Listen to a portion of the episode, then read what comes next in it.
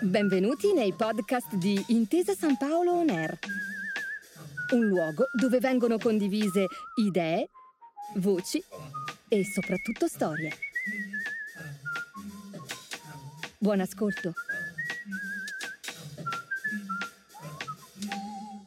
Pochi personaggi hanno goduto e godono di una popolarità o impopolarità più grande di Giacomo Casanova.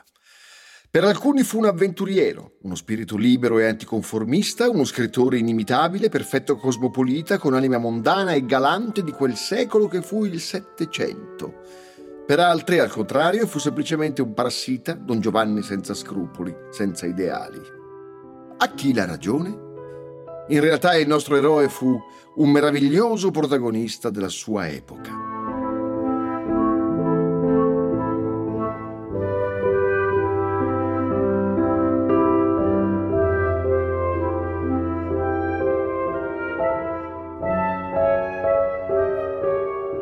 Giacomo Casanova, soprannominato Jacques, Chevalier de Saint-Gall, nato il 2 aprile 1725 a Venezia, morto il 4 giugno 1798 a Dux, in Boemia, ora Duchkov, nella Repubblica Ceca. Ecclesiastico, scrittore, soldato, spia e diplomatico, ricordato soprattutto come il principe degli avventurieri italiani e come l'uomo che fece del nome Casanova sinonimo di libertino. La sua autobiografia, che forse esagera alcune sue scappatelle, è una splendida descrizione della società settecentesca nelle capitali d'Europa. Bello, colto, spavaldo, s'abbandonò alla vita e la vita si abbandonò a lui. Figlio di un attore, Casanova fu espulso da giovane dal seminario di San Cipriano per condotta scandalosa e avviato a una carriera colorata e dissoluta. Dopo un periodo al servizio di un cardinale cattolico romano, fu violinista a Venezia, si unì all'ordine massonico 1750 a Lione, quindi viaggiò a Parigi, Dresda, Praga, Vienna.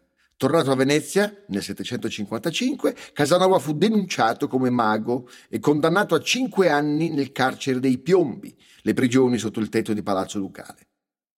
Il 31 ottobre 1756 ottenne una spettacolare fuga e si recò a Parigi, dove introdusse la lotteria nel 1757 e si fece una reputazione finanziaria e un nome tra l'aristocrazia.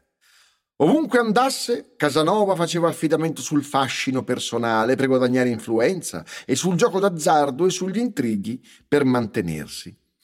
Teatri, bordelli, taverne, corti reali e bassi fondi, amico di re, principi, papi e allo stesso tempo di prostitute, ruffiani e ciarlatani. Imbroglione astuto, ma fondamentalmente non malvagio, e spesso vittima di curiose peripezie, elegantissimo nella sua marsina, viaggiò da un capo all'altro d'Europa diventando testimone degli eccezionali eventi che si abbatterono sul vecchio continente e su Casanova stesso. Ateo, Anticonformista, si professa libero pensatore. È un avventuriero, un uomo di grandi risorse. Versatile nella sua scrittura quanto lo era nella sua carriera, Casanova scrisse versi occasionali, critiche, una traduzione dell'Iliade e un opuscolo satirico sul patriziato veneziano, in particolare sulla potente famiglia Grimani. La sua opera più importante, tuttavia, è la sua vivida autobiografia, pubblicata per la prima volta dopo la sua morte come Memoir de Jacques Casanova, Single, 12 volumi, 1826-1838. Un'edizione definitiva, basata sui manoscritti originali, fu pubblicata nel 1960 con il titolo Histoire de ma vie, Storia della mia vita. Quest'opera fornisce un resoconto della vita dissoluta di Casanova e stabilì la sua reputazione di seduttore archetipico di donne. Ma non solo. All'interno di quest'opera, mirabilmente scritta, il nostro Giacomo, oltre ai suoi incontri con i personaggi più in vista della sua epoca, da Rousseau a Caterina II, Federico II e persino Benjamin Franklin, racconta in maniera così avvincente la sua fuga dal carcere veneziano dei piombi da farlo diventare un vero e proprio esempio antesignano della letteratura d'azione. Che cosa erano esattamente i piombi, le famigerate prigioni della Serenissima di Venezia? Beh, diciamo subito che erano piccole stanze completamente foderate di legno che si trovavano nel sottotetto di Palazzo Ducale. Erano molto piccole e potevano ospitare una o due persone al massimo. Erano sette in tutto. Quattro di queste celle davano sul rio del Palazzo Ducale, Ponte dei Sospiri, tre sul cortile interno. Non erano le celle più scomode del palazzo, nei sotterranei ce n'erano delle altre che si chiamavano pozzi, parzialmente immerse nell'acqua e illuminate da un piccolo pertugio affacciato sul rio. Le celle erano gelide d'inverno e roventi d'estate, a causa della copertura del tetto che era di piombo. Il soffitto era molto basso e Casanova, che era sul metro e novanta, quando stava in piedi doveva stare leggermente curvo. Suoi compagni di cella, topi e pulci. L'arredamento era spartano, una mensola e un bugliolo, ma era consentito farsi portare dei mobili da casa. Casanova si fece portare una poltrona e dei libri e passava le ore di luce a leggere.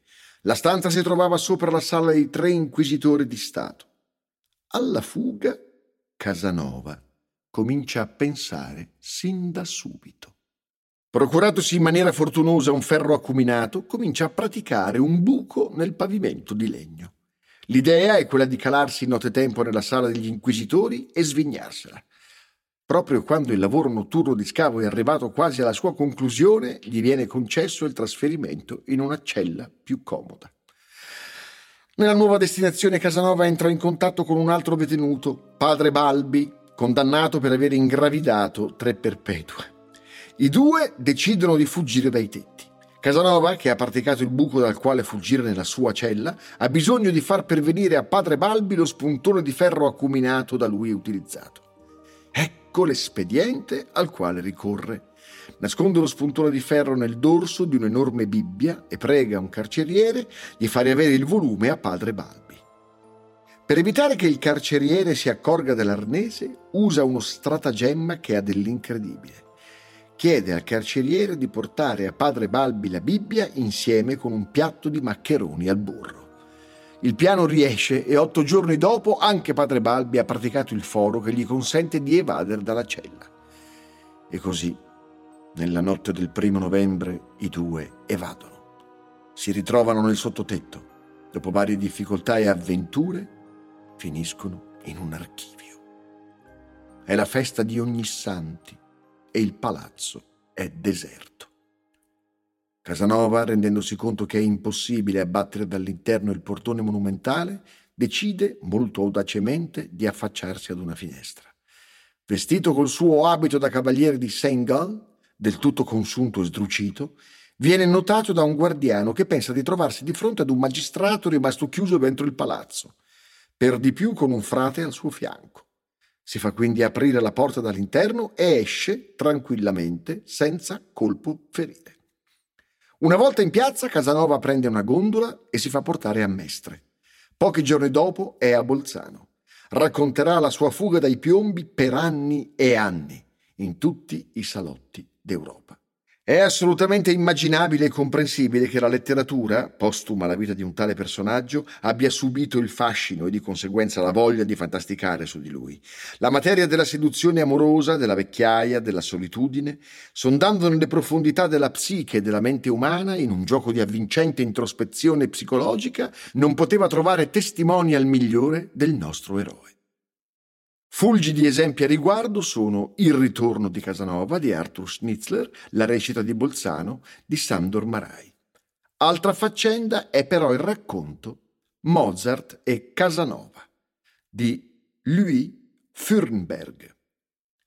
A Praga, nell'ottobre del 1787, Mentre attorno alla prima del Don Giovanni si articolano una serie di avventure aneddotiche o reali, fili intricati e interrotti, ma tutti storicamente certi, collegano un Mozart trentenne e irrequieto al vecchio Giacomo Casanova, prigioniero del suo passato e del suo estremo lavoro di bibliotecario nel castello dei Waldstein, a Dux, vicino Praga, appunto.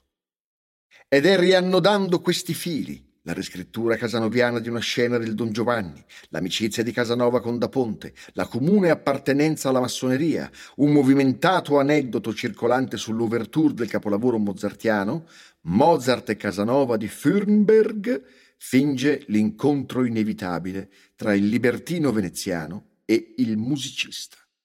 La genesi del dissoluto punito, ossia il Don Giovanni, rappresentato appunto per la prima volta a Praga il 29 ottobre del 1787, ha sin dalle origini dato adito alla fantasia spesso nutrita dalle notizie storiografiche, a dire il vero non troppo scarse, di cui disponiamo. L'idea che Mozart, nel momento di comporre la più celebre versione del mito di Don Giovanni, sia entrato in contatto con il più famoso dei libertini del Settecento, appunto Giacomo Casanova, si fonda su pochi e sommari indizi. Casanova non accenna mai a Mozart, né mai Mozart a Casanova. Il 63enne Casanova si era da poco accomodato nel castello di Dux, a qualche miglio da Praga, dove il suo ultimo protettore, il conte di Waldstein, gli aveva offerto un decoroso pensionamento, affidandogli la cura della sua biblioteca.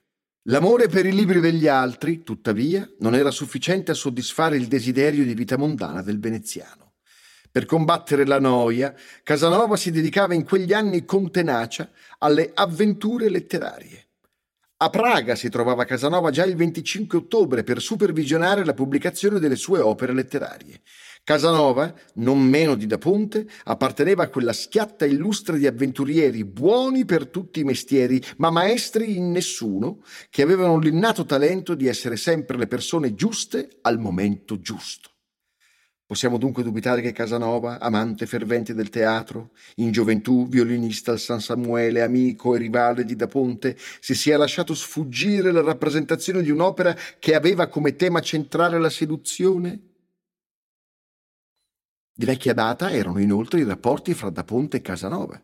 Entrambi veneti si erano conosciuti a Venezia nel 1777. Avevano amici e protettori comuni ed erano in corrispondenza.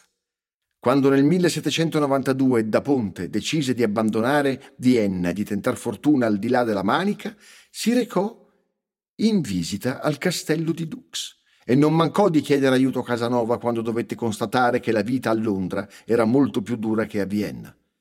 Ma non sono soltanto questi i piccoli indizi a far sospettare che Casanova abbia conosciuto Mozart e addirittura collaborato alla stesura del libretto.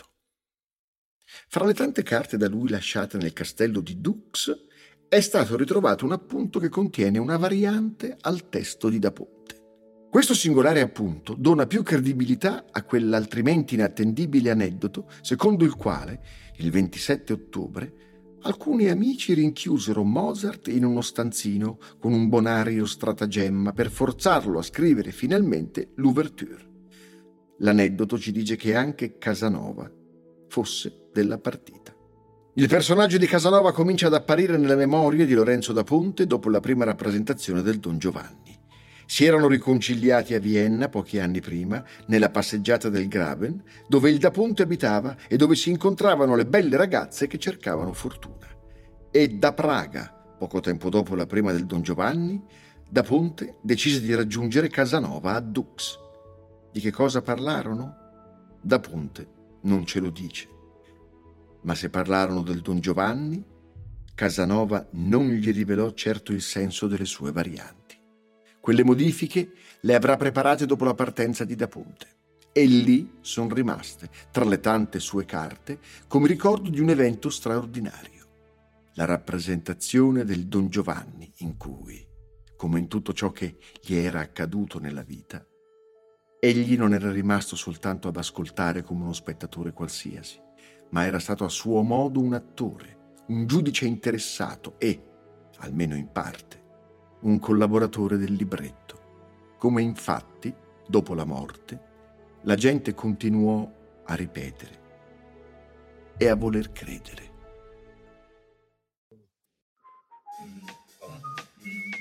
Grazie per aver ascoltato i podcast di Intesa San Paolo On Air. Al prossimo episodio.